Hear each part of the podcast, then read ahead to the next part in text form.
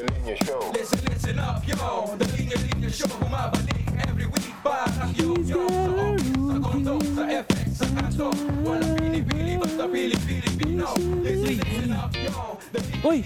Siege! Ginagawa mo dyan? Wala, nag... Lalakad. Naglalakad ano ginagawa mo dito sa dugout ng Staples Center? Ay, alam mo naman, nanonood, nag-scout ng bagong kliyente. Wow! Kumakanta-kanta lang ako dito sa gilid. Nandito ka pala. Hello. It's nice Hi! to Dito pa tayo nakita sa LA. Oo naman, syempre. Ay, Okay lang. ayun, syempre. Enjoy lang natin ang basketball bilang fellow basketball fan. Uy, oo nga. Uy, sakto, nandito na rin tayo record kaya tayo ng episode. Tara, G! So, hi, Miss Siege Tantenko. Welcome to the Linya Linya Show. Hi, Ali! It's nice to be here. Yeah, medyo long time coming na ba to? Kailan ba tayo? Medyo, ulit? we became friends last year, didn't we? late last year na. Last decade. Oh, uy, last decade. Last decade. Ayos, ayos, ayos. nice. Nakita tayo sa isang talk Mm-mm. no sa sa um, Thames International. So, nagkasabay kami ni Siege doon mag um, mag-share ng stories namin sa isang class. Tukol saan yung kinuwento natin doon, Siege? Well, actually nagulat tayo noon eh kasi pareho pala tayong may podcast. Mm. Andun tayo para magkwento about yung journey natin as creatives. Kasi yung themes, ano yun eh, business and creative pursuits, pinaghahalo nila sa courses nila. So ako, andun ako para pag-usapan yung journey ko from becoming a journalist to doing courtside reporting to putting up my advocacy. Tapos ikaw din, you were talking about your own journey. Yeah. And as we were talking about it, lumabas, ay, may podcast ka din? Yun Pa- nga. Tapos naglabasan tayo ng Spotify. Oo, kasi ano yun na yung panahon ng Spotify Wrapped. Yeah, Tama ba? ganun. Ay, hindi pa, Ay, hindi pa, hindi pa. Hindi pa, hindi pa. Pero meron na palang ano doon, lumalabas na yung mga Yung top. podcast na pinapakinggan mo. Tapos sinabi ko, uy, sakto nakikinig ako ng Puma Podcast. Ah, oo. Tapos al- nakita ko nga yung Go Hard Girls doon. Napakinggan ko na din siya that time. So, sabi ko, uy, wow! So, anong tawag dito? Nagkataon lang, no? yeah, kataon lang Tapos ang talaga. dami rin naman nating common friends and ano. Tapos nagchismisan na tayo Chismisan. about basketball. Yan. ganun. Tapos sabi ko nga, sabi ko, magandang ma-invite kita dito sa show. yeah. Sabi ko, mag, ah, baka makita ko sa LA to si Siege. Baka sabi Oh, mag- still, yes, stalking LeBron, real casual. Hindi, pero sabi ko, yun nga, since yung advocacy mo narinig ko, and interesting yung topic din na women in sports eh. No, sige, sige, before tayo mag-proceed dun sa topic natin mismo, siguro, um, tell us more about yourself. So, tinatanong ko sa mga guests namin, Siege, anong linya mo? Ooh. Um, ang linya ko is ever since bata ko, writer talaga ako. Pero in pursuing yung hilig ko sa writing, napunta na ako sa kung saan-saan na never ko in-expect. Um, naging journalist ako, naging courtside reporter ako for four years sa NCAA. And right now, ang ginagawa ko, isa akong podcaster and gender equality advocate uh, using my platform Go Hard Girls. So Go Hard Girls is a podcast and a social media movement na binibuild up, sineselebrate natin yung female athletes para ma-inspire yung mga you know, sino ka man, di ba? Batang babae ka or normal person, normal working person. Pag napakinggan mo yung kwento ng mga babaeng atleta na madalas hindi natin naririnig sa dito sa Pilipinas, ma-inspire ka, mamomotivate ka para go hard ka na rin. And yun, gusto ko, pangarap ko is mas maging uh, aware tayo as a society sa mga uh, these incredible stories and maging mas attuned din tayo sa siguro sa gender equality sa bansa natin. Ganda naman. Thank Ang ganda you. naman. So, um, congratulations sa um, anong tawag dito sa pag-form mo niyang sarili mong uh, podcast at 'di ba? Parang ang ganda lang ng transition mo na galing ka doon sa sa sports industry eh, nag uh, susulat ka and nag nag um, courtside reporter ka. Then ngayon, parang may sarili ka nang nakitang um, gusto mong i-push na advocacy. Ano ba yung nagpa para nagpamulat sa na para i, i ano to, i-establish tong sarili mong um, podcast and i-push itong advocacy mo? Kasi ano eh, nung courtside ako sa NCAA nung four years. And first year ko pa lang bilang courtside, parang may napansin ako na iba yung pinagdadaanan ng mga female athletes kumpara sa men's athletes. So, ko-cover lang naman ako ng basketball, no, business as usual, okay lang. Tapos, na-assign ako sa women's volleyball Mm. ng NCAA. Okay. Eh, syempre galing UAAP school ako, Mm. Ah, Ateneo ko, hindi ako ganun ka-familiar. So, naghahanap ako ng research. Nag-research ako, basa ako ng articles tungkol sa mga ah, women's basketball player, ah, women's volleyball players Yeah. sa NCAA. Naghahanap ako ng article, pero parang napapansin ko, bakit ibang klaseng article yung lumalabas? Sa men's basketball, pag nag-research ako, ang daling makahanap top 10 plays. Yeah. Diba? Long form profile tungkol sa ganyang player. Mm. May analysis. Mm. Kompleto, kompleto. Nung nag-research na ako about women's volleyball, ang dami kong nakita na articles mula sa sports sites na respetado ah. Top 10 cutest. Mm. My volleyball crush. Mm. Ah, gallery ng mga bikini photos nila. Um, at hirap ako makahanap ng ng article tungkol mismo sa game nila, tungkol Mhm. sa kung sino sila. At mm, napansin ko, hindi naman nila ginaganito yung mga lalaki. Mm. Kahit sabihin nating, May mga sexy rin naman na lalaki. oh, may Chris Banchero naman sa mundo. Chero naman. May Chris no? Banchero naman sa mundo, di ba? Pero hindi naman ganito yung pag-portray natin Yeah. kay Chris Banchero. Kasi kung kung ia-apply natin sa men's basketball yung ginagawa nila sa ibang women's sports, edi si Chris Banchero palagi nasa billboard ng PBA, di ba? Edi, di ba, mawalang galang na po. Pero baka yung ibang players na nasa billboard, baka hindi sila yung nasa billboard. Mm. 'Di ba? Baka baka lahat ng ibi-billboard natin, si Chris Banchero, yung Si kambal Chris na si Chri- Uy, Chris Chu, iglesia ni Chris Chu, let's go. 'Di ba? Baka puro ganun, baka Oo. puro ah, 'di ba like yung kambal na Semerad, 'di ba? Mm. Pero hindi sa men's sports kinikilala natin na basta magaling ka, go, 'di ba? June Mar. Lahat tayo Mm. kilala natin si June Mar. Pero sa women's, parang may double standard na Yeah. para sumikat ka, kailangan magaling ka at maganda ka. Mm-mm. So doon na spark sa akin yun na teka medyo unfair to. Mm. Lalo na yung background ko kasi communication major ako. So napag-aralan ko yung uh, agenda setting theory. Very basic com theory lang naman yun. Pero ang tinuturo nun is pag may nakikita tayo sa media, doon tayo natututo kung paano tayo mag-isip. Mm. So yung media yung nagsaset ng agenda. Ang media, hindi niya lang nire-reflect yung lipunan natin. Hinuhubog niya yung lipunan natin. Yeah. Kaya, kung nangyayari to sa media, sabi ko sa sarili ko, may epekto to sa careers ng mga babae. May epekto to sa kung paano tayo bilang Pilipino tinitingnan natin, di ba? Yung mga babae in sports. At, ayun, napikon ako.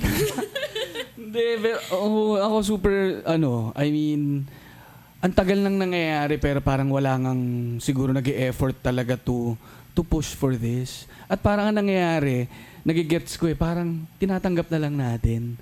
Parang ako, siguro guilty rin ako sa ganyan kasi lumaki ako sa panonood ng, ng sports na ganyan yung portrayal sa both men and women. Ito, pag lalaki ka, ganito. Pag babae, ganito.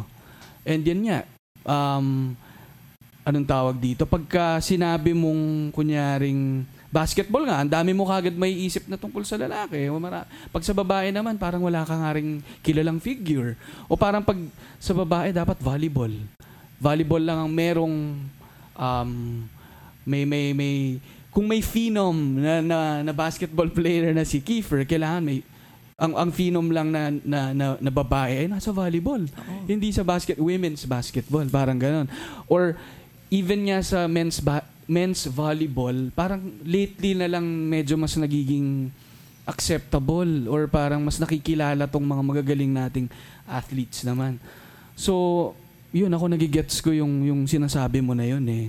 And it's not as if ano eh, okay lang naman sana yung mga ganyang feature kung pa- paminsan-minsan lang or parang talagang merong may relation yung pag-feature ng mga cute girls, 'di ba? Pero kung yan na lang yan yan na lang at yan, tas majority ng articles ay puro ganyan.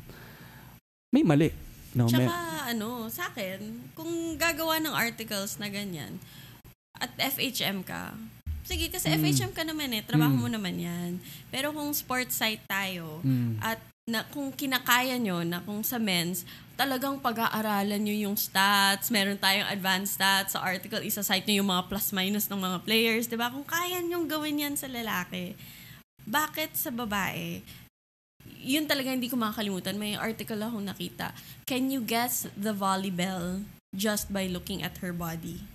Ano ba yan? As in yung shots, parang ano, kuha siya, nakaputol yung mukha ng player, tapos naka-sports bra siya, tsaka short shorts. Tapos yung captions, parang sexy, self-like, Ano yan? ganyan. Tapos huhulaan mo kung sino.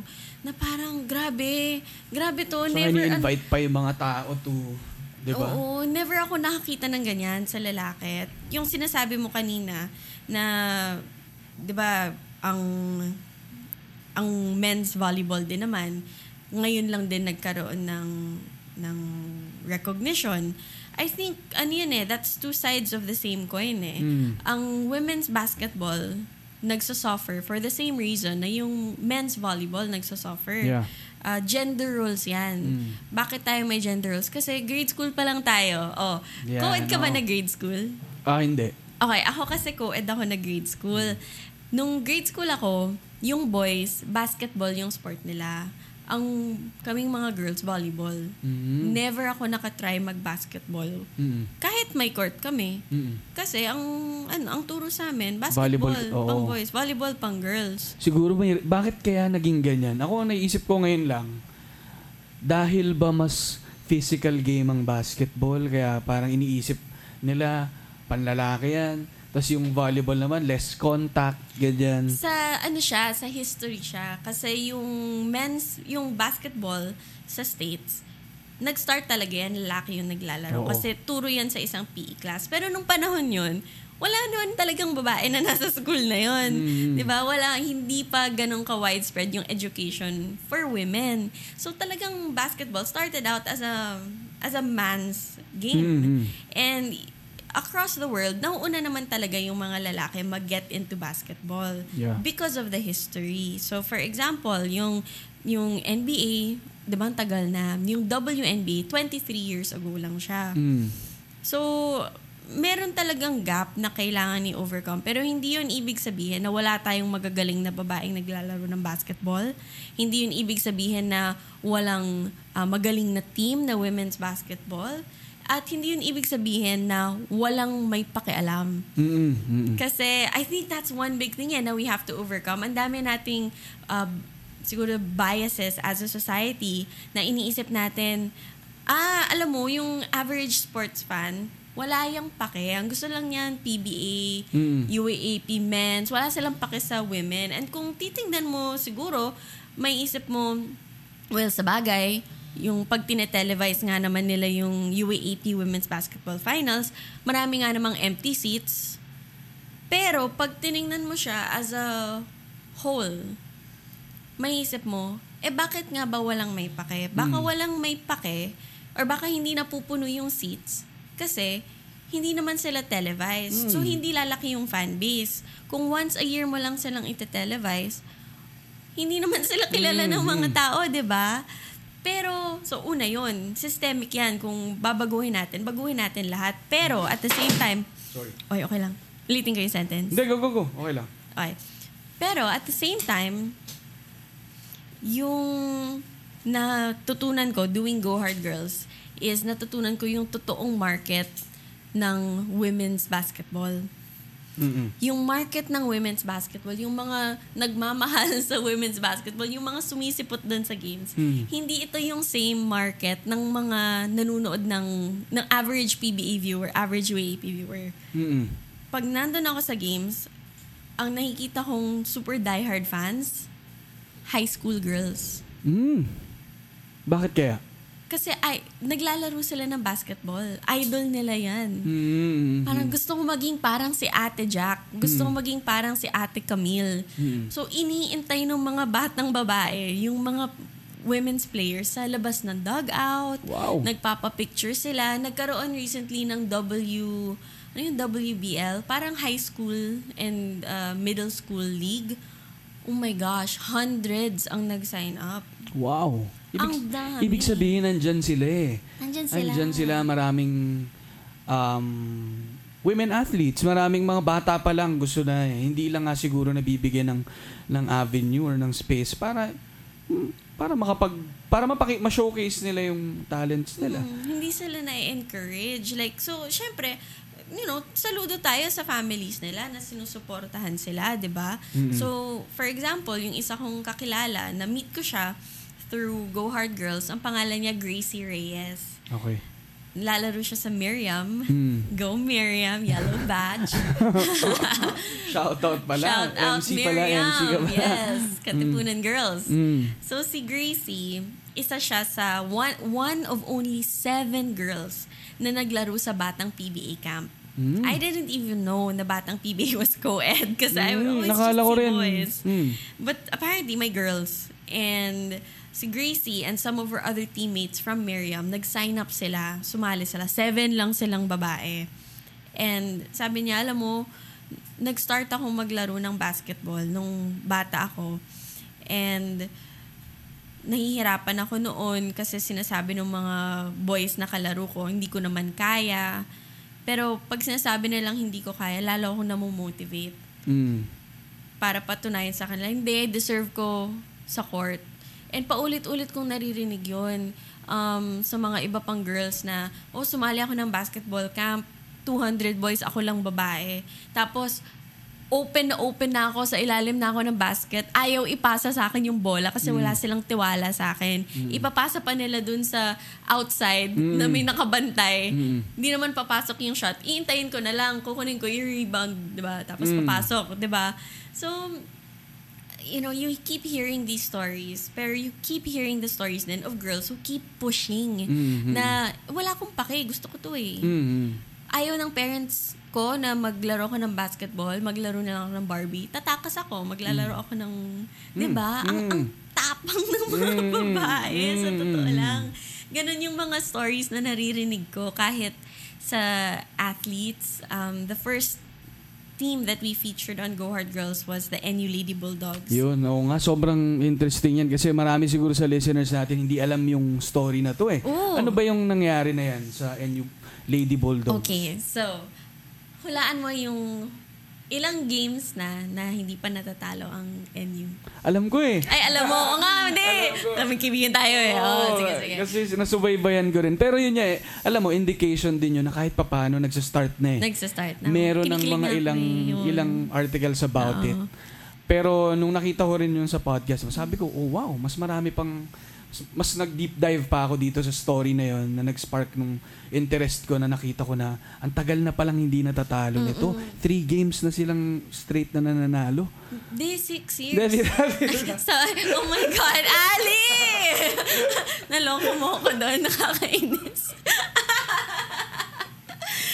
Naangat ko pa naman, no? Oo nga Ang eh, tagal-tagal na-hype na na hindi eh. natatalo nito. Tatlong na- games tatlong na. games. Puro pala talo na, biro lang. Pero, yun na nga, anim na taon nang hindi Introduce kaya natin sa kanila yung team, no? Oo nga, Okay, oo nga. so, ang NU Lady Bulldogs, ang pinaka mahabang winning streak in UAAP history. As in, six feet na sila. Mhm. Hindi lang yun six straight championships. Six straight years. 96 straight games na silang hindi natatalo. Ang average winning margin nila um, nitong last season bago mag-finals, mga nasa nasa 20 plus, almost 30 points kung hindi ako nagkakamali. Mm. Sobrang mamaw nila. Mhm. Um, marami sa kanila nag-national team. And, ayun, di ba? Parang amazing silang, Siguro, amazing yun sila. nga, kahit record siguro ng men, yung sa UAP, UAAP record nila na yan, including men's basketball din. Yes. No, yun Ang- nga, wala pa ako naririnig na ganyang streak eh, Oo. kahit sa men's basketball. Ang So, previous record holder ng longest winning streak in the UAAP, women din. Mm. Softball ng Adamson, 73 games sila. Mm-mm. So, ang NU, yun yung hinahabol nila noon. Tapos, 2018, nung ma-break nila yung Mm. record. softball pa. Softball, women's Oo. softball. Tanong So, ko, Siege, pwede bang maging go hard girl ang isang softball player? Oo. Ay, nako! Oo naman. Pwede. Pwede Hindi ba naman. contradicting yun? Um, Go hard pero softball. Paano yan? ewan ko.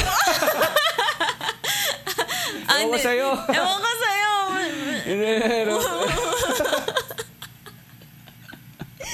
Sorry, binabasag ko yung ano, binabasag ko yung, binabasag ko yung streak ng, eh, ng NU Lady Bulldogs. Pero, yun, ang, ah, ako, gusto ko nga sila mapanood ng ano eh. Sama ka. Oo, ng Tara, live. sama ka sa akin. Para Sabi akong, ko- para akong loka-loka doon sa games. Oo. Kasi, parang nakikita ko na kailangan talaga nila ng support. Mm. Pero, nanood ako nung Gilas uh, Women, nung SEA Games.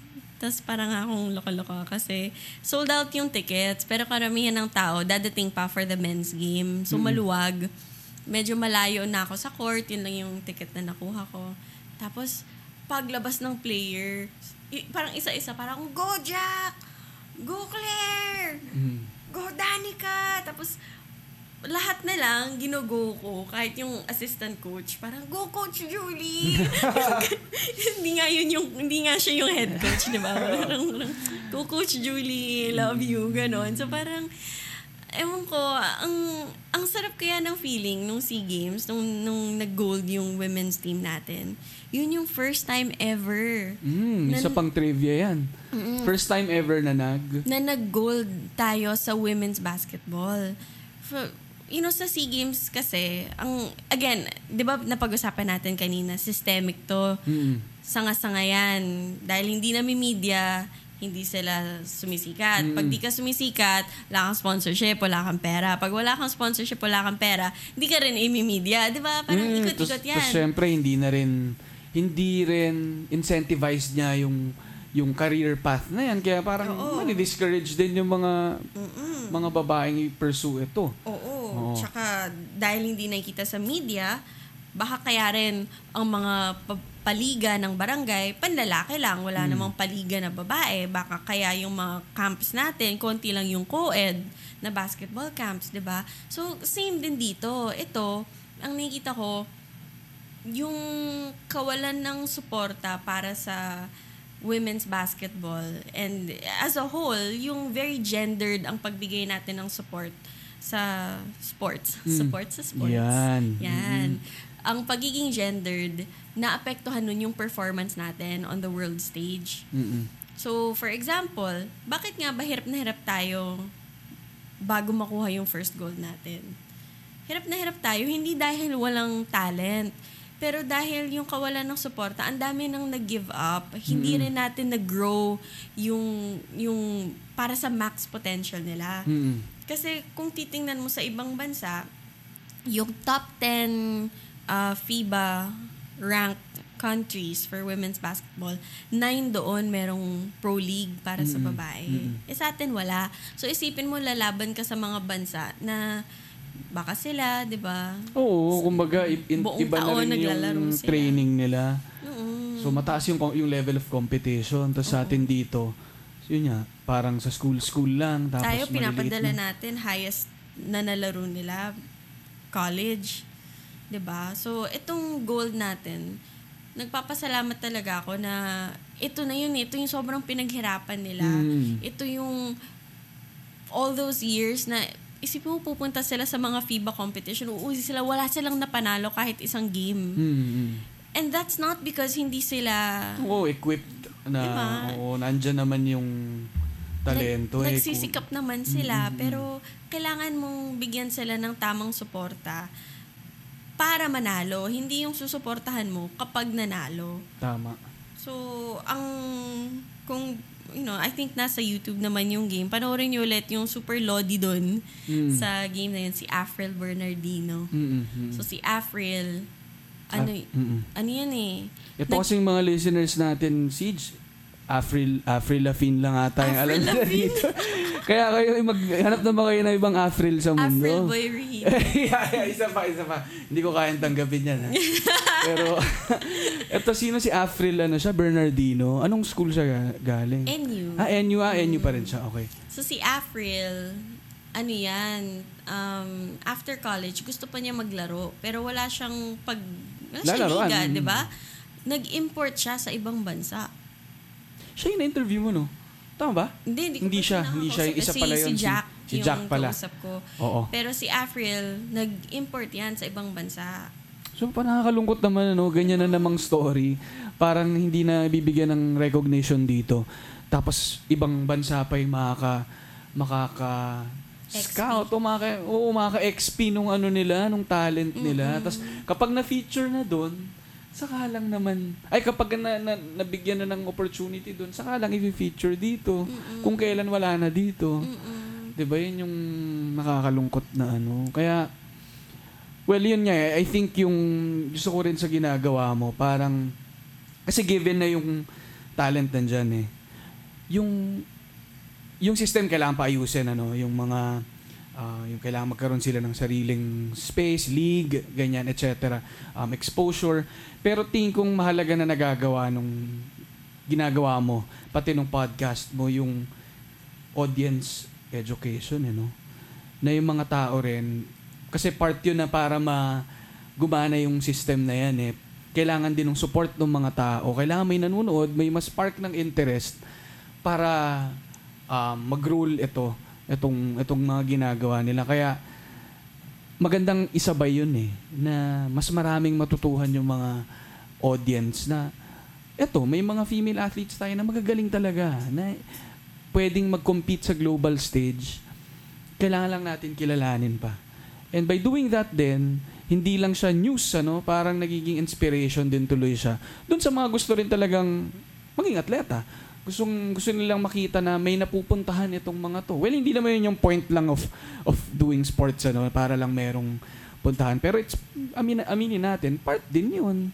Kung yan ang gusto mong maging profession eventually. So, you go, girl. Thank you. Go hard, girls. go hard, girl. So, Sa, si- mm, sige. Ay, yung sinabi mo about audience education, nakikita ko yung change eh. Hmm. Kaya ako kinikilig sa ginagawa namin. Nakikita ko eh. Like, as much as marami akong um, siguro hinanakit na ang dami kong nakita, ang daming you know, naalala ko pa rin, eh, naalala ko pa rin na nung 2016, nagkaroon tayo ng 3x3 sa PBA na ang tawag nila sa competition, baller hotties. Natatandaan ko yun. Ano yan? Natatandaan ko yung um, yung mga beses na may nakakausap akong mga lalaki tapos sasabihin ko, hindi, kailangan natin suportahan yung women's basketball. Tapos sasabihin nila sa akin, hindi naintindihan nila yun, ganyan talaga yan.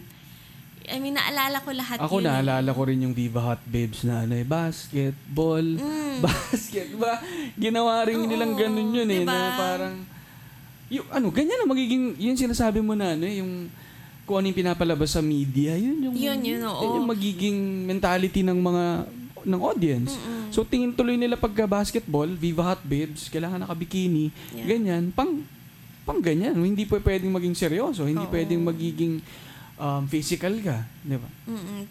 Ang sa akin din, ang natutuwa ko, nakikita ko yung change ngayon. Hmm. Kasi hindi lang naman ako yung kumikilos eh. May iba pa. Mayroon mga, Yeah. mga kakilala na sports journalist na, na nag-effort sila. There are more women now in the press room than there were before. Dati, sobrang rare Pokemon kami eh. Anong Ngayon, Pokemon ka, ano? Um, si- Pikachu. Eh, Pi- Hmm. Pika. Pikachu. Ganon. So, Pikachu ako. Hmm. so, konti lang, konti lang konti talaga. lang yun, kami. di ba? Konti lang kami. Tapos, syempre, pag konti lang kayo, minsan, either takot kang magsalita or um, takot kang umangal or baka makain ka din ng sistema kasi parang, eh kung ganito naman talaga yan, di ba, sakay na lang ako. Status ko. Mm, status quo na lang tayo. Kasi yun yung naturo sa yun, yun yung kinalakihan mo. Ah, kinalakihan mo. Pero ngayon, natutuwa ako kasi last year, una, nagbabago na yung media landscape. Dahil nga mas maraming babae at mas natututo tayo sa international media na very matapang, nakikita ko nagbabago na yung conversation. Mm. Um, kahit naalala ko pa rin yung masasama, nakikita ko mas nagpipigil na yung mga tao, hindi Yeah. na sila masyadong gano'n. At the same time, bago na rin yung henerasyon ng mga athletes. Mm. Ever since ginawa ko yung Go Hard Girls, ever since naging kaibigan ko si Jack. So si Jack Animam, naging magkaibigan kami kasi nung FIBA World Cup 2018, talo sila eh. Mm. At mga tanong sa kanya puro basic, parang, ba't kayo natalo, di ba? Di Malamang, Mm. Hindi kami nanalo eh. Ba, parang, ha? Anong gagawin nyo next time? Parang ganun lang yung tanong. Sabi ko sa kanya, Jack, anong masasabi mo sa disparity ng suporta para sa women's and men's basketball sa Pilipinas? Eh, umiyak. Mm. Umiyak. Nag-break siya, mag-breakdown siya dun Siguro sa... kasi naramdam na ramdam Ramdam niya. na eh. ramdam niya yun. And sabi ni Jack, yun yung first time na may nagtanong sa kanya ng ganun. And ever since then, palakas lang ng palakas yung boses ni Jack. Mm. Kasi doon niya naramdaman na, teka, may boses ako, may platform ako, may makikinig.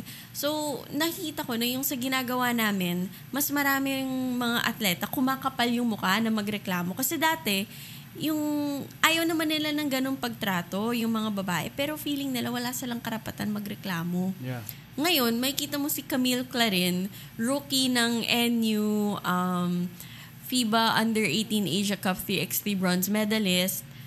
Papasok yan sa game. Ang shirt nakasulat, Women don't owe you shit. Ganon. Yun, yun, Tapang. yun. Kailangan ng mga Tapang. ganon. Oo, di ba? Or like, papasok siya, minsan naman, yun, streetwear kasi siya eh. Pasok Mm. siya nakasulat, well-behaved women rarely make history. Ganon yung mga shirts niya. Ang tapang.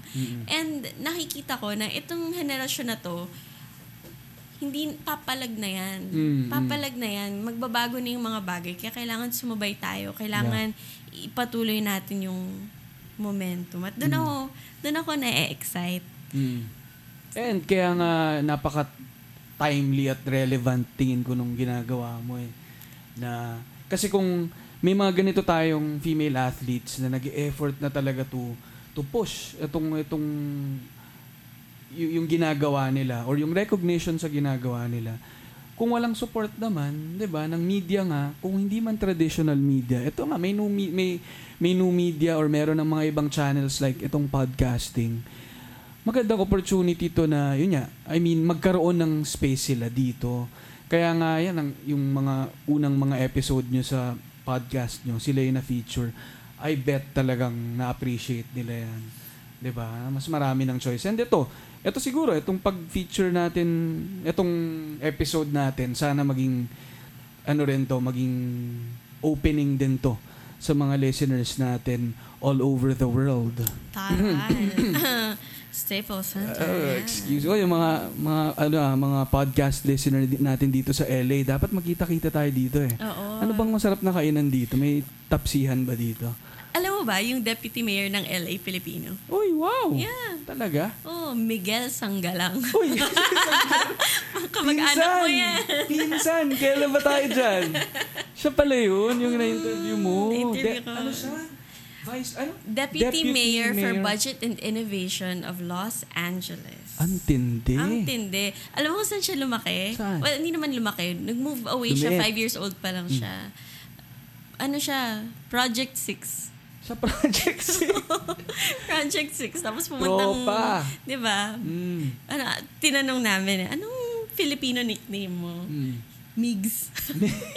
Siyempre. Si Siyempre. Migoy. Sobrang Ano Pinoy. naman siya doon? Miguel na talaga. Miguel.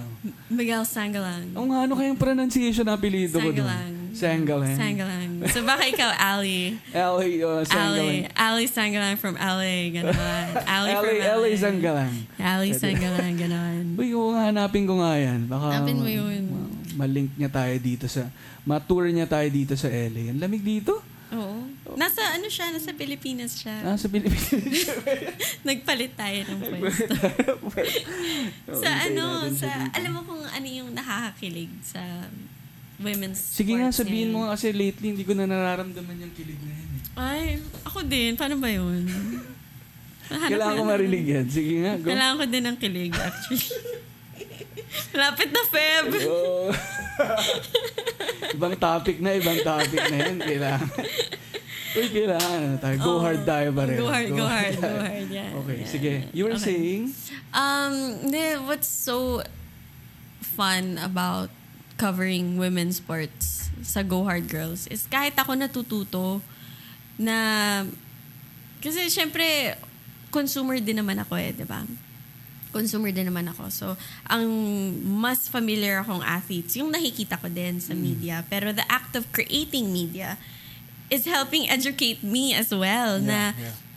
there are athletes na hindi ko pa ganun kakilala. There are athletes na mas dapat ko pang kilalanin. Yung upcoming episode namin, it's about female boxers in the Yeah. Philippines. So we're doing Nesty Petesio, we're doing um, Josie Gabuco, and alam mo Ali, si Josie, five-time straight SEA Games gold medalist for boxing na ginawa niya while being a single mom. Oh, wow. 'Di ba? Ang, ang taray. Power, power. Big mom Big mom energy. Tapos si ano naman, si Nesty, laking Davao yon And wala siyang kalabang babae sa boxing nung bata siya. So pinapalaban siya sa mga lalaki. Oh, wow. 'Di ba? Ang ang daming amazing stories na kahit ako parang alam mo, never ko silang mamimit kung hindi ako nag go hard girls, kung hindi ko to ginawa, 'di ba? So sobrang exciting. Ang daming magagaling na female athletes, ang daming kwento dyan na, alam mo bang may women's hockey team tayo? Mm, talaga? Ay, parang itong sa SEA Games ba meron nun? Hindi O yung sila men's kasama pala yung yun? men's eh. Pero may women's team tayo. Ay, oo, ito, parang na-follow ko yung account nitong isang girl na galing din siyang ibang bansa. Tama ba? Na may Pinay tayo na hockey player. Ah, Which one? Which one? Nakalimutan ko yung name niya. Hanapin Pero mo. parang na-feature na siya somewhere eh. Na, na-interview na siya. Naaalala ko, hockey yun. Hockey. Pero hanapin ko, i- Hanapin mo. i-forward ko sa'yo. Cool sila. Ano, yung mga kwento nila. Amazing yung hockey team natin kasi dalawang challenge yun eh, overcome. Mo una, perceived as male-dominated ang hockey. Mm. Perceived siya as panlalaki. At the same time, tropical country tayo. Eh. Ginagawa natin dito, di ba? So yung mga kwento nila, ah, naglalaro kami sa garahe namin. Yung stick tsaka cup ng bottled water, yun yung Yun ang ano. inaano namin. Tapos magsusot lang kami ng rollerblades. Ganun yung mga kwento nila. Meron, meron nga sa team nila magnanay. Mm. Magnanay. Wow. Yung nanay ata goal, goalie. Tapos yung anak yung ikot-ikot, di ba? Mm. So, ang daming magaling. Mm, ang daming kaya magaling. Hindi- Kailangan natin kilalanin kasi alam mo, ma, baka maulit na naman yung sa Asian Games. Lahat ng gold medalist natin babae. Oo. Tapos parang yung mga tao, ha, sino yan? Mm. o, di ba? So, Sila na nga yung nakaka-produce ng ano eh, ng medals eh. yeah. Tapos sila pa yung napag-iiwan. Sige, bilang napag-usapan na natin yung parang audience education, no? pwede ba tayo mag-name ng mga mga notable Pinay athletes then and now? Pe- we Okay. can start with yung mga OGs muna. eh. OGs, Yung okay. mga ah, mga kinalakhan nating mga Pinay athletes. Pwede ako mag-start. Pwede palitan tayo. Game, sige, palitan. Sige, ako yung naalala ko syempre si si Elma Muros. Mm. Posadas. Na may kwento ako mamaya about Oh, her. okay, sige. Sige, Elma Muros, Sa ikaw. Elma Muros, OG yun. Si Lydia De Vega. Yan. Yan. Sino ba naalala ko si syempre ultimate crush ko since grade 2 ako. Si Mikey Coango. Oh. Di ba atleta rin siya? Oo, Tama? equestrian. Equestrian. Ako, crush ko nung bata ako, si Akiko Thompson. Ay, yan. Oo, ano naman siya? Ah, taekwondo ba? Swimming. Karate? sorry, sorry. Swimming, Brad. Oo nga pala si Akiko. Si, kasi parang yung swim ka naman, di ba parang pumapadya ka rin doon. Yeah, Medyo, ko may ko padyak din naman yun. Sorry na. Yung, yung tunog kasi ng Akiko, parang akala, parang, Taekwondo. parang taekwondo eh. Oo. Si Akiko. Well, ako naalala ko pa, sino ba? Hindi mas OG na, hindi yata masyadong old school to, pero si Rubilin Amit naalala ko. Ay, si Rubilin yung, ano, di ba, billiards? Billiards siya. naman. Oh. Nice, si Diba? Rubilin. So, Ang dami pa, ang dami pang Ang mga dami. nakilalang. Well, yung nasa SEA Games, si Bongku, ano naman, Bongko. ah, bowling, 'di ba? Um, sino pa ba? OG pa ba to o yung now na? Kahit nauna siguro. sino Kahit ba yung mga nauna. ngayon na?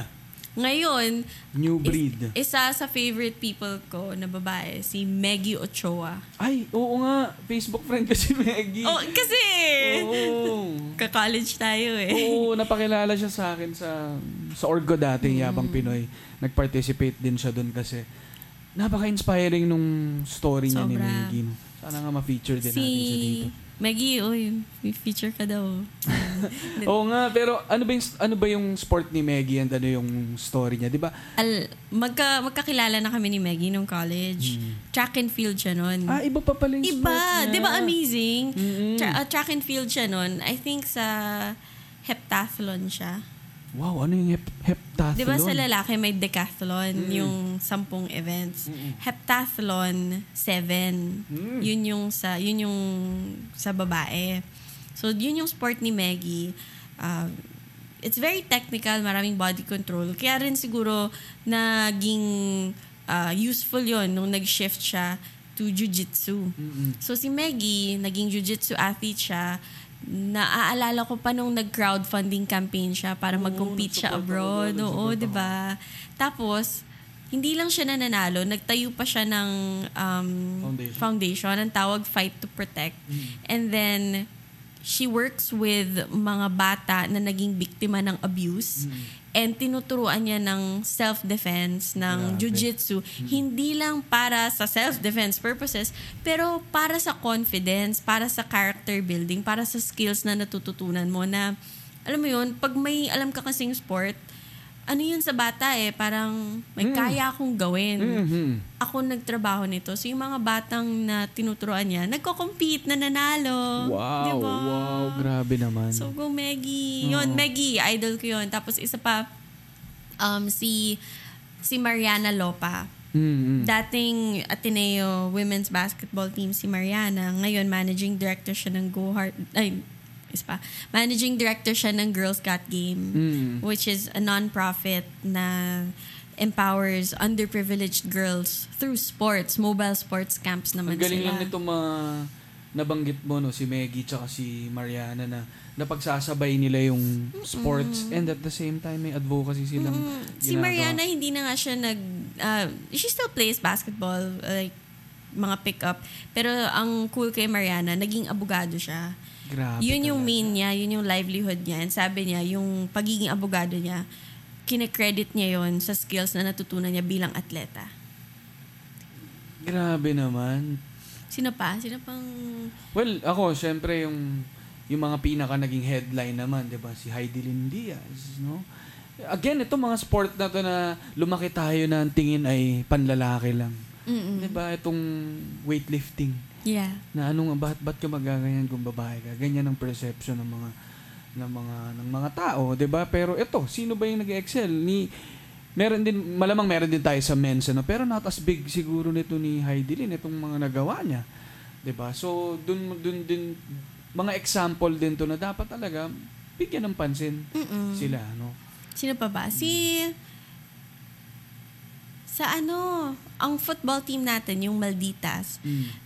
Ano na sila, at ang taas ng tinalon nila in world rankings. Mm. I think last year tumalon sila ng seven spots ba? Mm-mm. Galing. Tapos, ito, big deal to nung SEA Games. Mm. Thousands yung nanood ng game nila. Maldita so sino yung star player nila si ano Young Sino Wife Ba? Yeah, ay! ano ba? biro lang, biro lang. Sorry, sorry. Sorry. Kakainis. yung husband kasi sa kabila eh. Wala na akong maisip. kung, eh, kung ibabaliktad mo, dapat yung una din, old wife. Ay, old Young wife. husband, Tama, old tama, wife. tama. Sorry. Para parehong bata. Hindi, ano ba? Ako naisip ko si ano pa eh. Si Mar- Marjeline ba yun? Marjeline Didal? Marjeline Didal. oh, ano naman siya? Skateboard. Skateboard. Skateboard. Sino pa? Si... Um, ay! Sa, si Juna Tsuki. Hmm, ano siya? At karate. Karate. So si Juna... Ay, parang nabasa ko yan. Nabasa mo to, di ba? Oo, na parang yung short may- hair. Yung may issue. Oo, may issue. Oo, so si, coach na. oo, si Juna yung nagsalita pa siya against yung mistreatment of athletes sa mga national athletes. And alam mo si Juna, na, parang kunento niya na dumaan siya sa hirap, parang binubuli siya. Ginawa niya, sariling sikap, sariling pondo, sariling hanap ng sponsor para lang mag-train sa Japan. Beat that. 'Di ba? Parang yun yung yun siguro yung nakikita ko sa mga babaeng atleta. Slash nakikita ko sa mga babae in general. Kahit anong iharap mo na challenge sa babae, hahanap siya ng paraan eh. Palaban Diba? eh, no? Nasa Palaban eh, nature di ba? Parang tiyan mo, tiyan mo, NU Lady Bulldogs, hindi pinapansin, Mm. nanalo nag-winning streak. Pag kinausap mo sila ngayon, sabi ni Monique Del Carmen, bakit namin to ginagawa? Ginagawa namin to para magkapangalan. Through achievements, saka nagkakaroon ng boses ang women's basketball. Through us continuing the streak. Tama. Every game na mapanalo nila, dumadami yung nakakapansin. The more impressive the streak is, mas maraming manunood ng women's basketball. Tiyan mo si Maggie, di ba? O nakikita siya ng problema sa society, gamitin ko nga yung sport ko para matulungan yon. Si Mariana, oh, bakit may gender gap? Tayo tayo ng ano, ng NGO. Tapos, go to the root. Meet the young girls, teach them sports. Di ba? Ang talaga, tapang kailangan eh. rule the world. Diba? Kayo talaga may may ibang touch. May, hmm. I think kasi, the more struggles you go through, Yun nga the eh. more, or the more shaped you are, the more, Mas malalim yung hugot eh. yeah, kasi pag kailangan mong lumaban, natututo kang lumaban. Natututo ka kung, pag meron kang pinapaglaban, hindi mo may iwasan na lumaban. Parang ganun. Mm, or kapag talagang matindi yung pinagdadaanan, mas matindi rin yung paglaban. Yeah. No? Yeah. Na minsan, hindi ko naman sinasabing, ah, hindi ko naman, not naman to put down Yeah. our male counterparts. Oo, pero kasi, ibig sabihin. you know, it's not that eh. It's not naman na we're not saying na, ay, women are better Tama. than men. That's not what feminism Oo is. nga, sa lahat ng listeners natin, magandang i-note yun. Hindi ibig sabihin na pag inaangat ang, ang mga babae, eh binababa na ng lalaki or yung, uh, yung, yung iba. So, iangat lahat.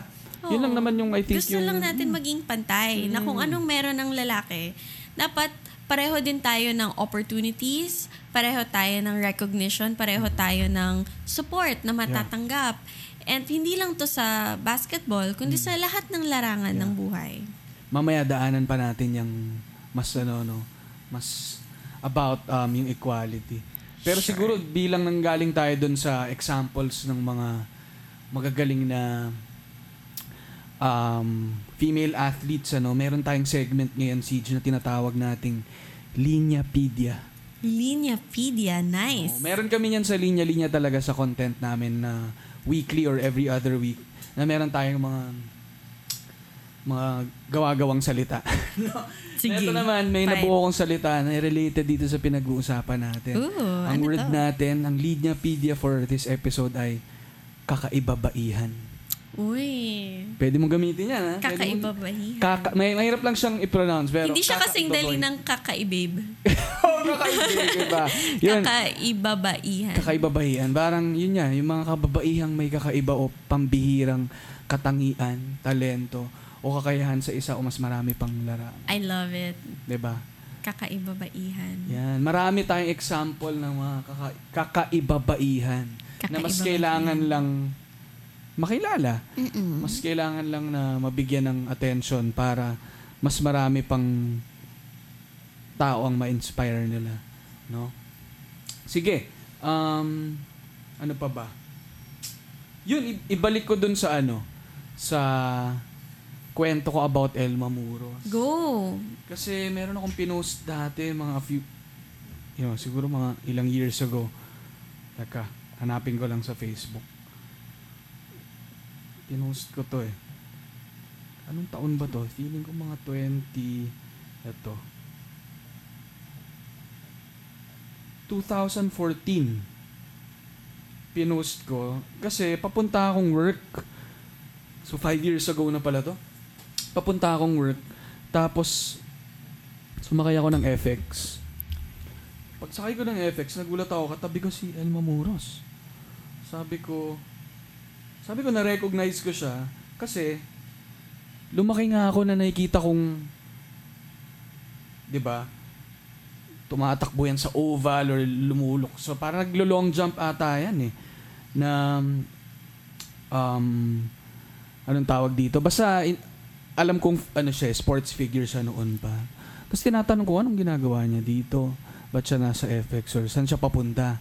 Ang sabi niya, um, galing daw siya ng training sa JRU, Jose Rizal University. Papunta naman siya ng UE.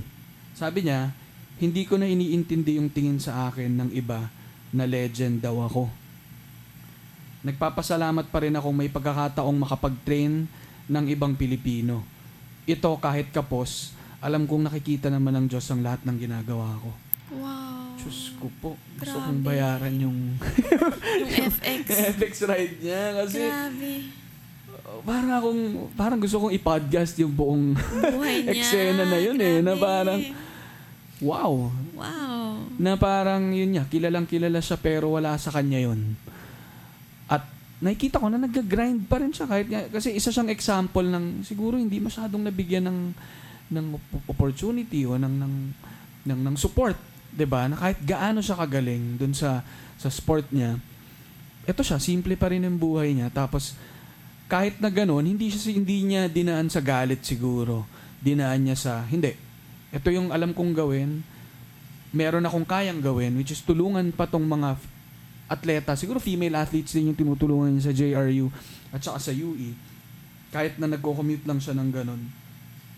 Tuloy pa rin siya dahil alam niya nga nakikita ng nakikita ni Lord yung ano, ginagawa niya. Sabi ko, Diyos ko po, yan ang tunay na champion sa ng buhay.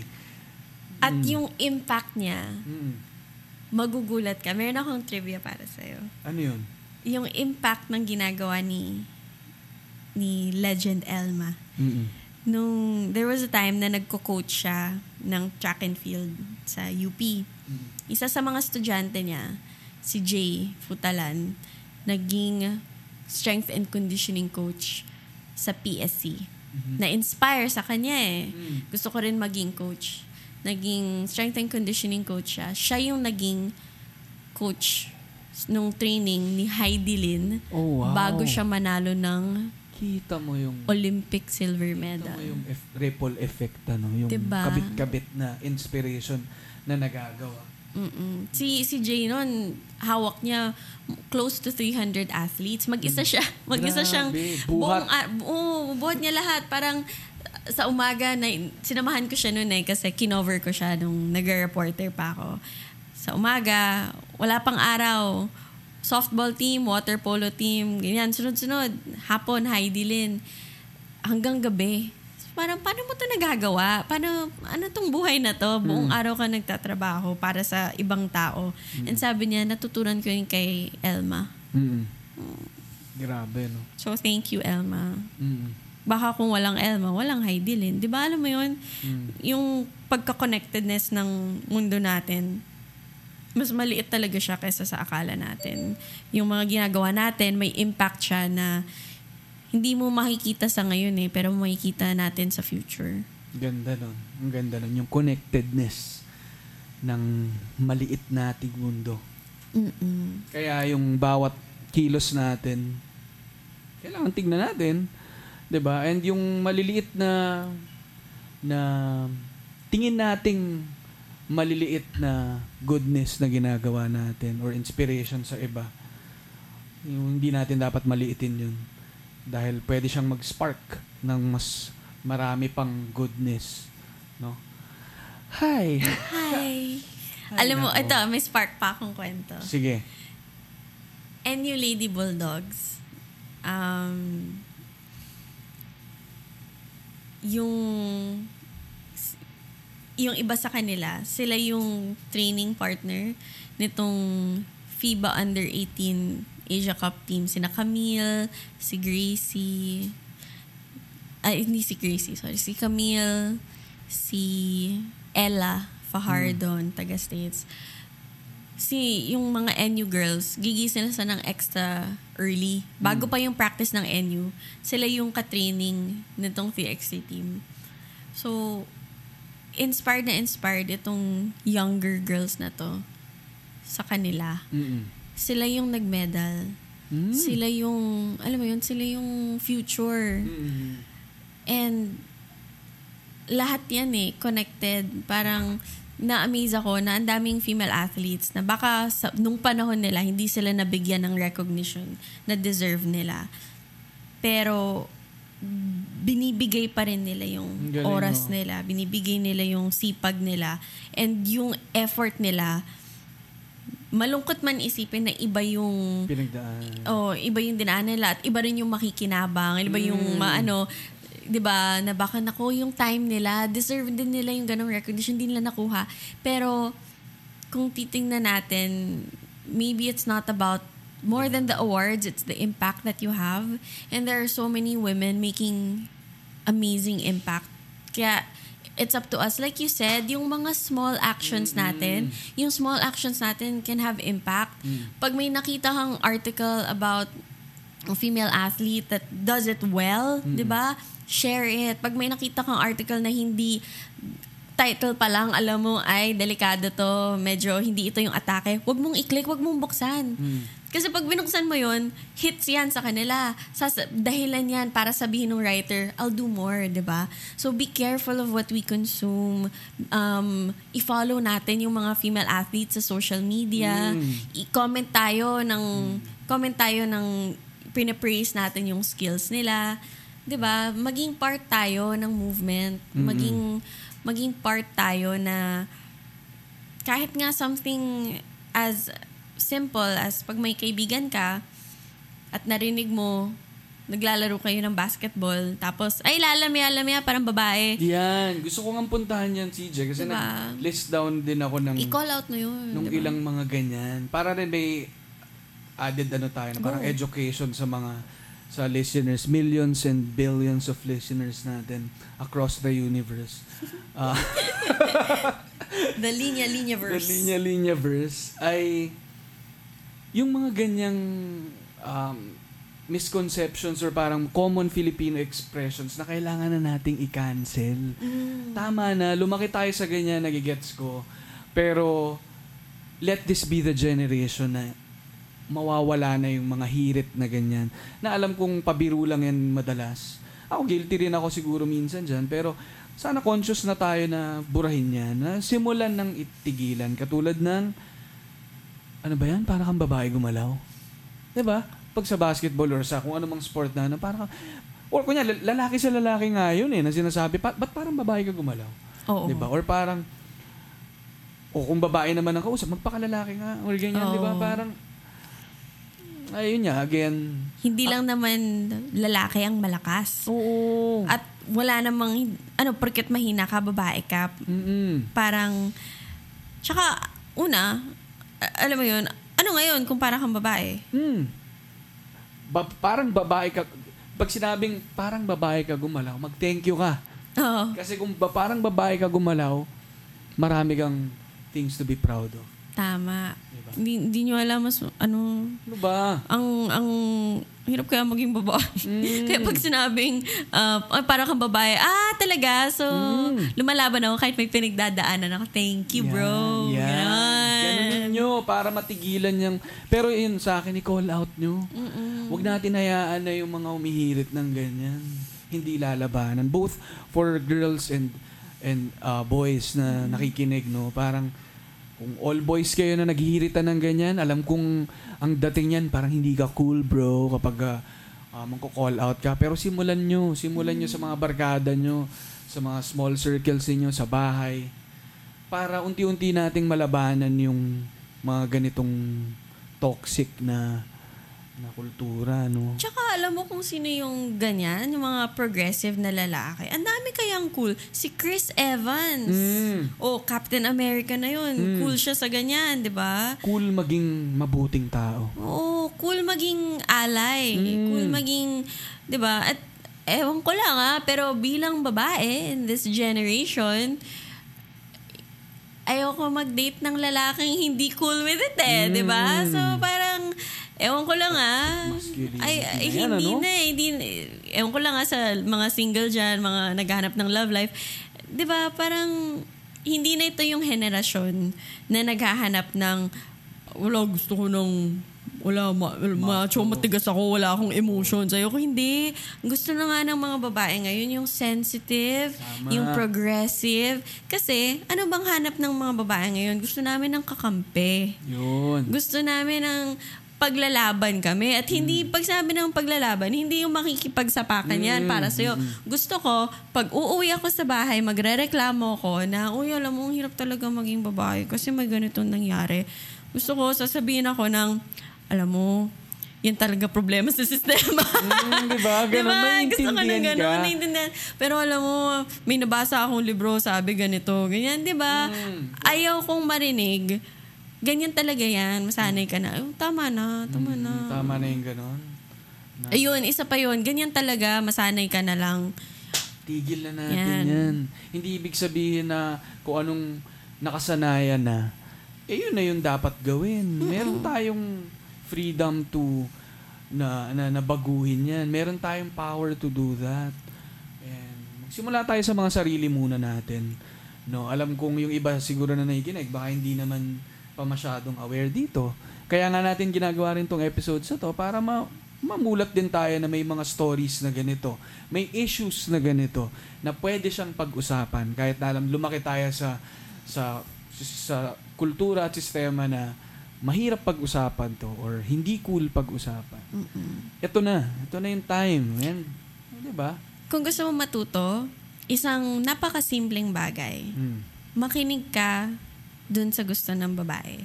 Yun. Imbes na sabihin na, hindi, ganito talaga yan, ganito talaga yan. Pag sinabi na ng babae, makinig ka. Kasi minsan nakikita ko pa rin yan eh, na, kuwari, nag-share kami ng article, and yung Lady Bulldogs na yung nagsabi, alam mo, ang hirap nung bata ko, hindi ako makahanap ng camp. Feeling mo, mm, feeling mo kahit anong hirap mo, wala ka rin patutunguhan kasi wala kaming pro league. Ang hirap, hirap. Gumaganon sila.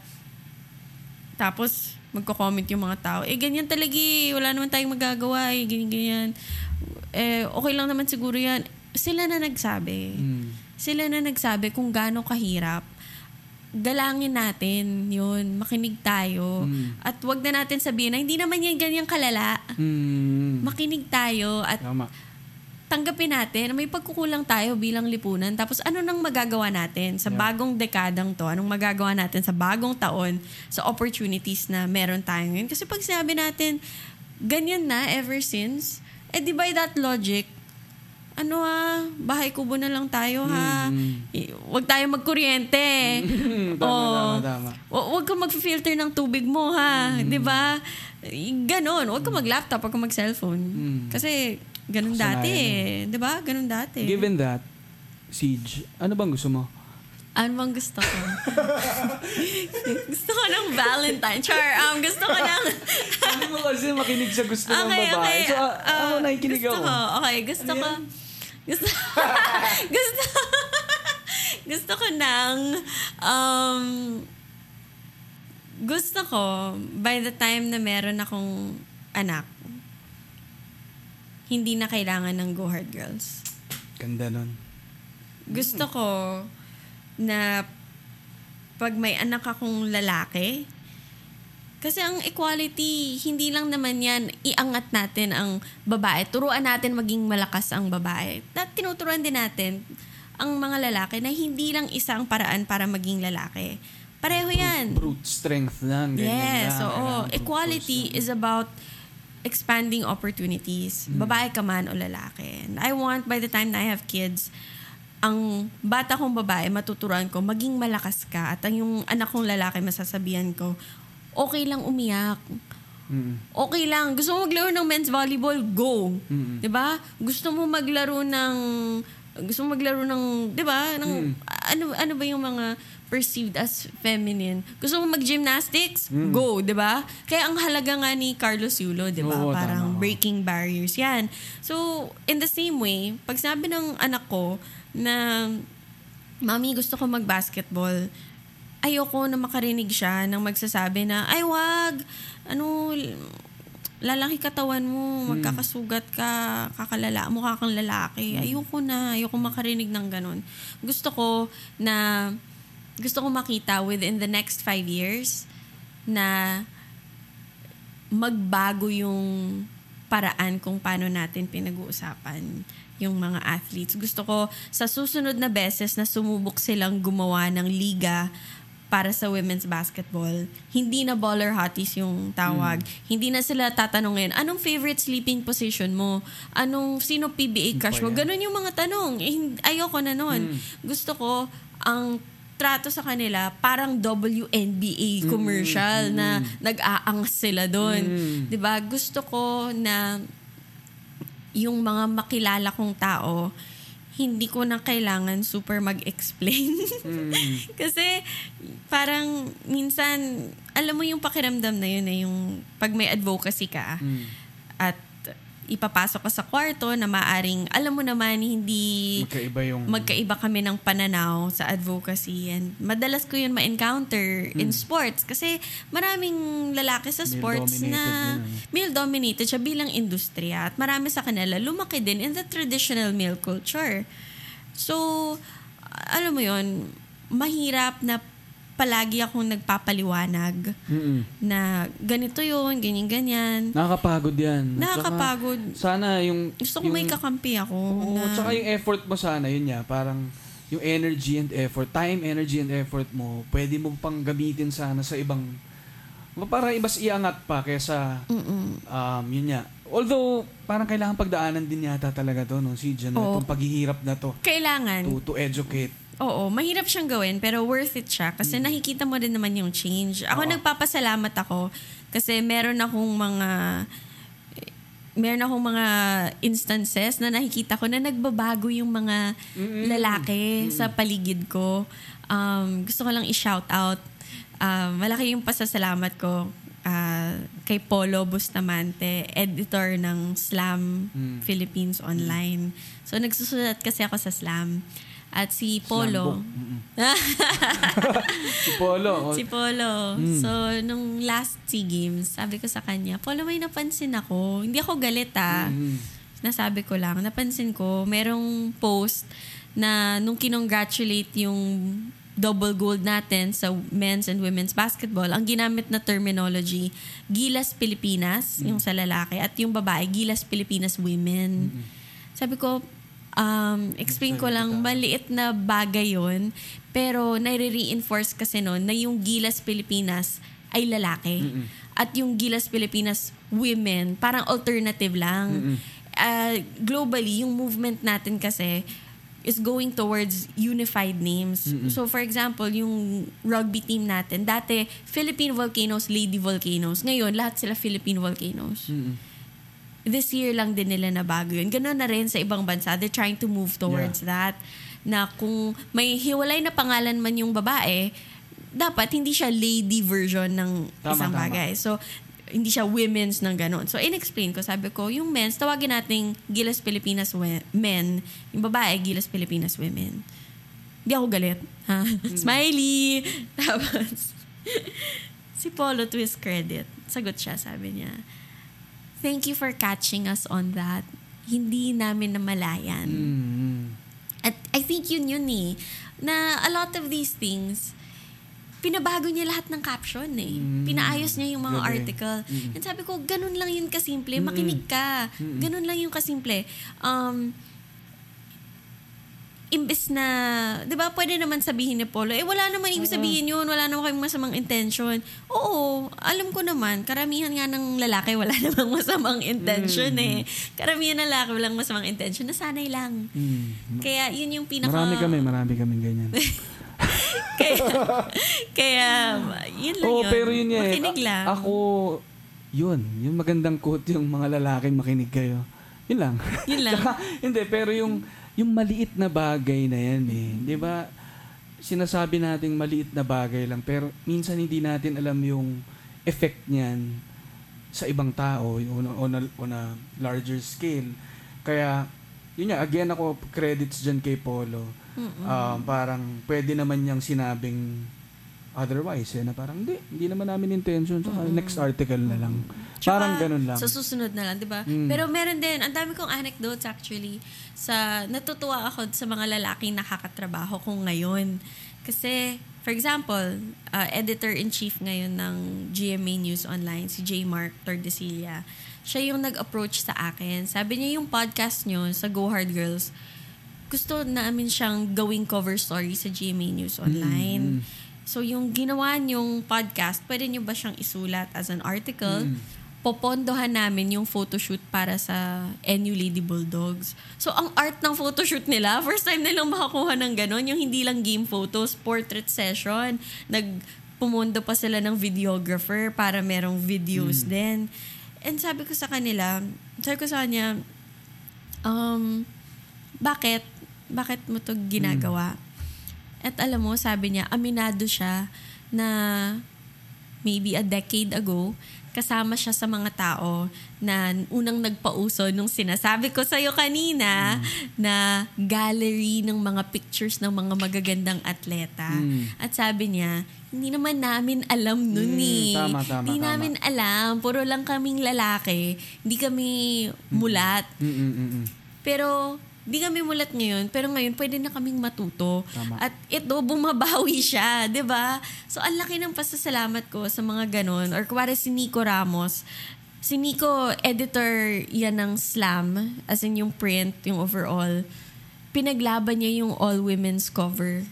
Nagkaroon sila ng cover eh, na puro babaeng atleta. Pinaglaban niya yon at sabi niya, ipapakita natin yung diversity. So pag tiningnan mo yung cover, andun si Jack Animam, nandun si Mariana, andun si Ewan Arai na dating, ano yun, eh, ah, nag, Ano ba siya, Adamson? Adamson. Ah. Yan yung henerasyon na never yan na TV. Never na TV. Pero nag-try yan on her own efforts na magtayo ng liga para sa babae. ba Nandun yung, yung basketball player na isa lang yung arm niya. Mm, 'di ba ang napaka-wide ng range. And I think that's another great gift that the men um can give us eh. Na use your privilege to lift others up. Ganda niyan. na oo nakakalamang kayo sa 'di ba yung industriya parang binibigay sa inyo yung opportunities 'di ba mas marami kayong mga lalaki in positions of influence. Gamitin niyo yung influence niyo i-share niyo sa mga iba pang tao para yun yung impact mo hindi lang para sa sarili kundi para sa iba Ako si siguro yung tinamaan ako dun sa story mo na yan dun sa GMA News Network kay kay ano J. pangalan Mark. niya? J. Mark Tordesillas ba sabi mo parang 10 years ago nasa ganun siya. Parang siguro ako nagsalita ako bilang na, lalaki naman na dumaan nga sa ganyang lumaki kaming nasa ganyang kultura, palibasa lalaki. Alam mo na, ganyan, ah, ganyan ang mga sitcom noon at doon namin nakukuha yung pag lalaki ka, ganito ka. Pero siguro ang nagustuhan ko doon sa story at tinamaan ako dahil parang siguro yun yung kailangan naman naming mga guys din. As much as gusto nyong makinig kami, gusto rin namin na, na, na binibigyan nyo kami ng space to learn and to recognize yung mga maling pananaw namin nun, yung mga misconception namin. At hindi nyo kami kinakancel for it. Parang sigurong ganun. Ang yun lang siguro yung sa kultura ngayon kasi nga na pagka may ganyan ka, wala ka na, burado ka na sa mundo. mabilis yung pag-cancel Mabilis yung pag-cancel. Oo, oo, oo, hindi ko inaano yung pag yung cancel culture. Parang tingin ko lang yun lang eh, yung if based on your story, mga lalaki or mga tao in general, yung pag-educate sa kanila, kailangan din ng ganyang space eh, ng understanding na hindi naman nung at a particular moment kung naging ganun yung pananaw niya or yung ganun yung ginawa niya, nandun pa rin yung space na magbago siya. So pwedeng magbago, pwedeng matuto. Tama. At salamat sa mga babae rin na na, na binibigyan ng yung ng chance yung mga guys din na ma, ma-realize yung ginagawa nila. Yun yan sinasabi ko rin sa previous episode yung yung learning to unlearn. Parang kailangan may mga bagay na nung panahon na yun ay ganun ang pananaw, pwede siyang ma, mabago ngayon. Mm. Yung- I think dun din eh, sa, sa amin ng mga mababae, ang pwede natin gawin, mga babae at mga progressive na lalaki, ang pwede natin gawin is mas maging discerning tayo sa kung saan nanggagaling yung ah, pagkakaiba ng pananaw natin. Kasi iba yung lalaki Actually, wag nga natin ikahon sa lalaki. Kasi Mm, meron ding tama. mga babae na merong tinatawag na Tama. internalized misogyny Mm. o yung kumbaga, in slang, kinaya na yan ng sistema eh, di ba? Tinanggap na niya eh, Mm. di ba? Mm. So, um, merong mga tao na ang pinanggagalingan nila is never lang sila na educate. Never lang sila nabigyan ng pagkakataon. Maaring lumaki sila sa pamilya na saradong-sarado yung yung pagturo ng magulang o baka lumaki sila sa isang high school na walang babae, 'di ba? Walang babaeng teacher, walang babaeng anyone, 'di ba? Or wala, wala lang silang muwang sa ganun, 'di ba? Mm. Iba 'yun sa at may pagkakataong magbago. Iba 'yun sa tao na sinubukan mo na kinausap mo na pero ulit-ulit pa rin. Yun, hindi So, na acceptable. hindi na acceptable yun. So, iba yung tao na baka pag kinausap mo, open naman siya. Iba rin yung tao na eto na, may article na. Ayaw pa Pero ang response sa article is, mali yan. Mm. So, mag, kilatisin natin, ano ba talaga? At bigyan natin ng space yung mga tao na humabol. Kasi, I think, ako, kahit ako sa sarili ko, wala naman ako sa ganitong point 10 years ago ah. Mm. 10 years ago, wala nga akong paki sa sports. Mm. O, ito, ito nga yung trabaho ko, di ba? So, I'm sure ikaw din. 10 years ago, ano yung mga... Superstar na ako noon eh. 10 Ah, years talaga? ago. Su- podcast. Iba na talaga eh, no? Mga sangga lang eh. Nagde-deputy mayor to eh. Panindigan na lang kasi wala eh. Wala nang may bubuga. Yabang na lang. Hindi, biro lang. Hindi, pero 10 years ago nga, malayong malayo rin ako sa sa kung anong mga nabuo kong principle. So, mga pinaniniwalaan ko sa buhay. So, yun. Uh, part ng ano naman natin eh, ng evolution natin eh, na, na may, may mga along the way, may mga bago tayo natututuhan, may mga kailangan din tayong iwan na, na, na akala nating totoo noon or tama noon, matuto tayong mag-unload, di ba? At ma- mas siguro habang tumatanda tayo, mas nagiging, nagkakaroon tayo ng wisdom, mas nagkakaroon tayo ng experience, mas merong basis yung mga pinaniniwalaan natin. Ito, may nakakausap tayong mga ibang tao na mas may alam sa ibang bagay. Let's be open to that. Ba? Parang, kaya gusto ko rin talagang i-go tong Go Hard Girls Yay! crossover. eh. Kasi alam ko ako mismo, yung mga sasabihin mo, Siege, parang marami dyan na hindi ko pa, hindi pa malinaw sa akin. Hindi pa ganun ka solid siguro yung yung paniniwala ko. Kaya magandang makarinig from people na alam kong may, mas tumututok dyan. And ako, nire-recognize ko rin na yun nga. Marami pang pwedeng matutuhan. Wag, wag matakot magtanong. Yun yun Mm. eh. Wag, wag Huwag mahihiyang yang magtanong. kung may right. Hindi, pero di ba? Yun kaya ako gustong-gusto ko tong itong listeners ng The Linya Linya Show kasi alam kong baka may iba naninibago na medyo riot kasi yung mga first season namin na maraming kalokohan. Although marami rin kami ni, ni Vic no na talagang may learnings din. Pero ngayon, mas nag, medyo nagda-dive na tayo sa mga topics na mas marami pa tayong matututuhan. Kaya happy ako sa kanila kasi nakikinig sila. Oo, And happy they- din ako. Tsaka ang cute. down notes. Na- nakikita ko yung Instagram stories mo na yung, yung mga tao nagsasend ng notes nila. Grabe nga. Nag, nagna-notes talaga sila sa episode. Parang wow. Ang, Shoutout Ang na saya natin itong mga naman. to. May mga nag-message pa sa atin from yung isa from nasan ba siya? Nasan ba yun? Teka. Mga nagno-notes ng matindi na Teka lang ah. Social media break. Na to. Si Yan. Ano pang name niya? At Ayez Olivar. So, dami niyang notes. So, para siyang nasa school eh. Nice. Ano-anong quotes ang nilalagay niya. So, wala lang, parang ako lang, happy ako na open din yung mga listeners na Kilig, no? ano, matuto at hindi lang ah, hindi lang tumawa tayo ng tumawa pero habang tumatawa tayo pwede tayo matuto. Oo, hindi naman yan mutually exclusive. Mm-mm, diba? Pwede magsabay yan. Alam mo, kung kinina ko kinilig nung Mm. nag, ano, nang nanonood, Mm. si Attorney Ted Te. Yun nga. Mm. Nakikinig ng Go Word Girls. Wow, grabe. Kinilig ako. Tapos inad niya ako sa Facebook. Tapos parang, Attorney Ted, hiyang-hiya ako. Tawan-tawa nga ako dun sa seg, ano niya, sa show niya. Oo, sa pareho kami, pareho na- kaming nasa network ng Oo. Puma Podcast. Na TED Talk, sabi ko, Diyos ko, yung naka, nakaisip nito. Trisha, sino ba nakaisip nito? Ang ano, ang Kakamayan kulit. ko. kakamayan Alam mo ba, isa siya sa top-rated shows ng Puma Pinap- Podcast. pinapakinggan ko eh. Mm, Kasi ang ganda na, na parang 101 eh. Ang dami pang nating hindi alam. Mm-mm. So, legal system, etc. Ang Sa saya ng podcasting, no? In this Oo. time. Yung nabanggit mo kanina, naalala ko lang, sabi mo, yung new media, 'di ba Yung new forms of media. I think ang ang im, ang ewan ko anong tawag doon? Yung masaya sa pagpa-podcast and I'm I'm I'm pretty sure nararamdaman mo din to is that it feels like you're creating space where there wasn't space before. Mm.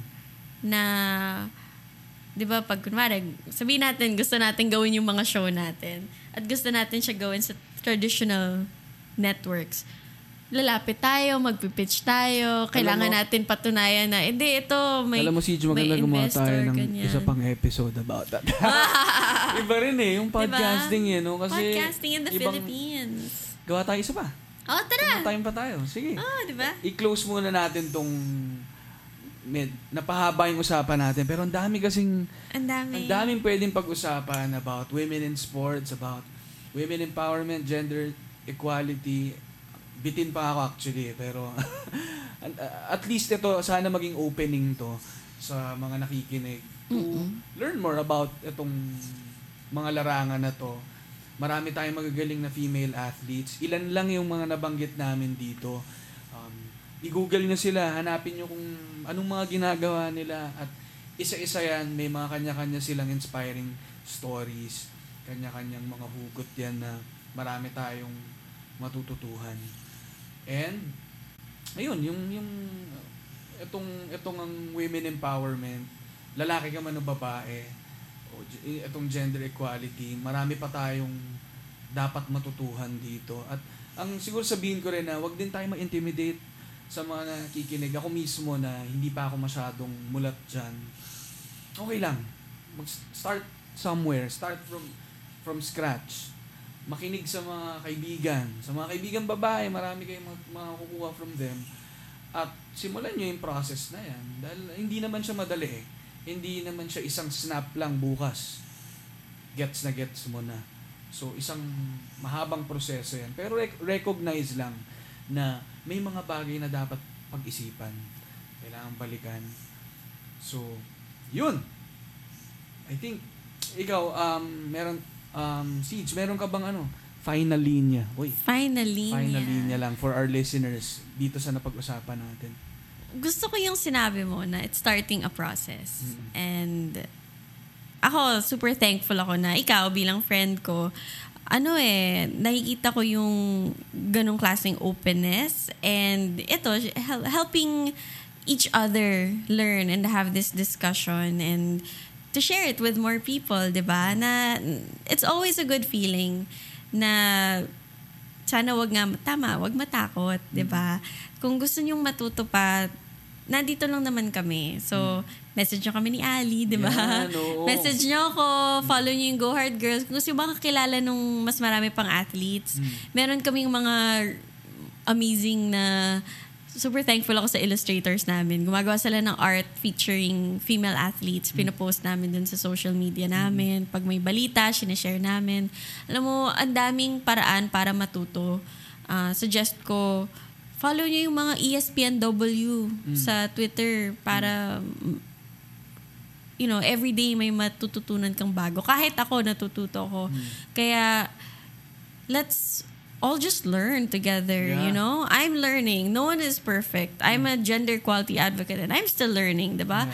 So let's all just get on that process together mm. and let's approach it with openness, with collective humility, mm. and with optimism na things can be better. And if we keep going, things will be better. Yun. Yun. So, sa mga... Boom! Yan ang... Boom. Hashtag go, go hard. Yan. Anyway, um, sa mga nakikinig, gusto ko na i-follow nyo rin at pakinggan yung Puma Podcast. Mga kaibigan din natin yan na, na, na marami silang content doon na at tingin ko yan ang isa sa mga may ah, pinaka quality content in terms of of of podcasting ngayon lalo na sa local na dumadami na yung mga nagpa-podcast pero isa yan sa mga OG and tingin kong may quality na na, na shows. So, follow nyo rin yung Puma Podcast. Nandun yung Go Hard Girls ni Siege Tantenko. Follow nyo rin si Siege at Siege Tantenko, E C-E-E-J T-A-N-T-E. Ay, hindi ba? Mali. Siege Ay, the nga day. pala. Siege the day pala. Sorry, sorry. Saba, saba, Isa saba. Isa pa. At Siege. C-E-E-J. The day. Siege the day. Yun. So, yun lang. So, thank you so much. Siege, dito pa tayo nakita sa LA. Malapit Oo na yung mag-start yung game kasi ng ano, ng ng talk and text at local pala NLEX at Magnolia And Lex at Magnolia. so medyo dito mag-aaway muna tayo Oo, good luck sa ano mo ah. Good luck nga pala sa team mo. sa team namin Yan. Balitaan, good luck kay PJ. Ganun. Hindi na natin nadaanan yung mga basketball chismax. Pero Cheese next Max. time. Next, na, time. Pwede nating pag-usapan next time ang social media in the PBA. Yun, maganda yun. Maganda, magandang topic yan. Social media and the PBA. So marami pa tayong aabangan na ibang episode. So sa ngayon, ah, grabe, medyo ang, ang, ang saya lang ng kwentuhan about this kahit na ganito ka ka relevant ka, ka, ka importante din yung issue na natackle natin. So again, thank you so much Siege. Thank At you, Ali. Kita-kits tayo dito sa i- ikot-ikot muna tayo dito sa LA. Oo.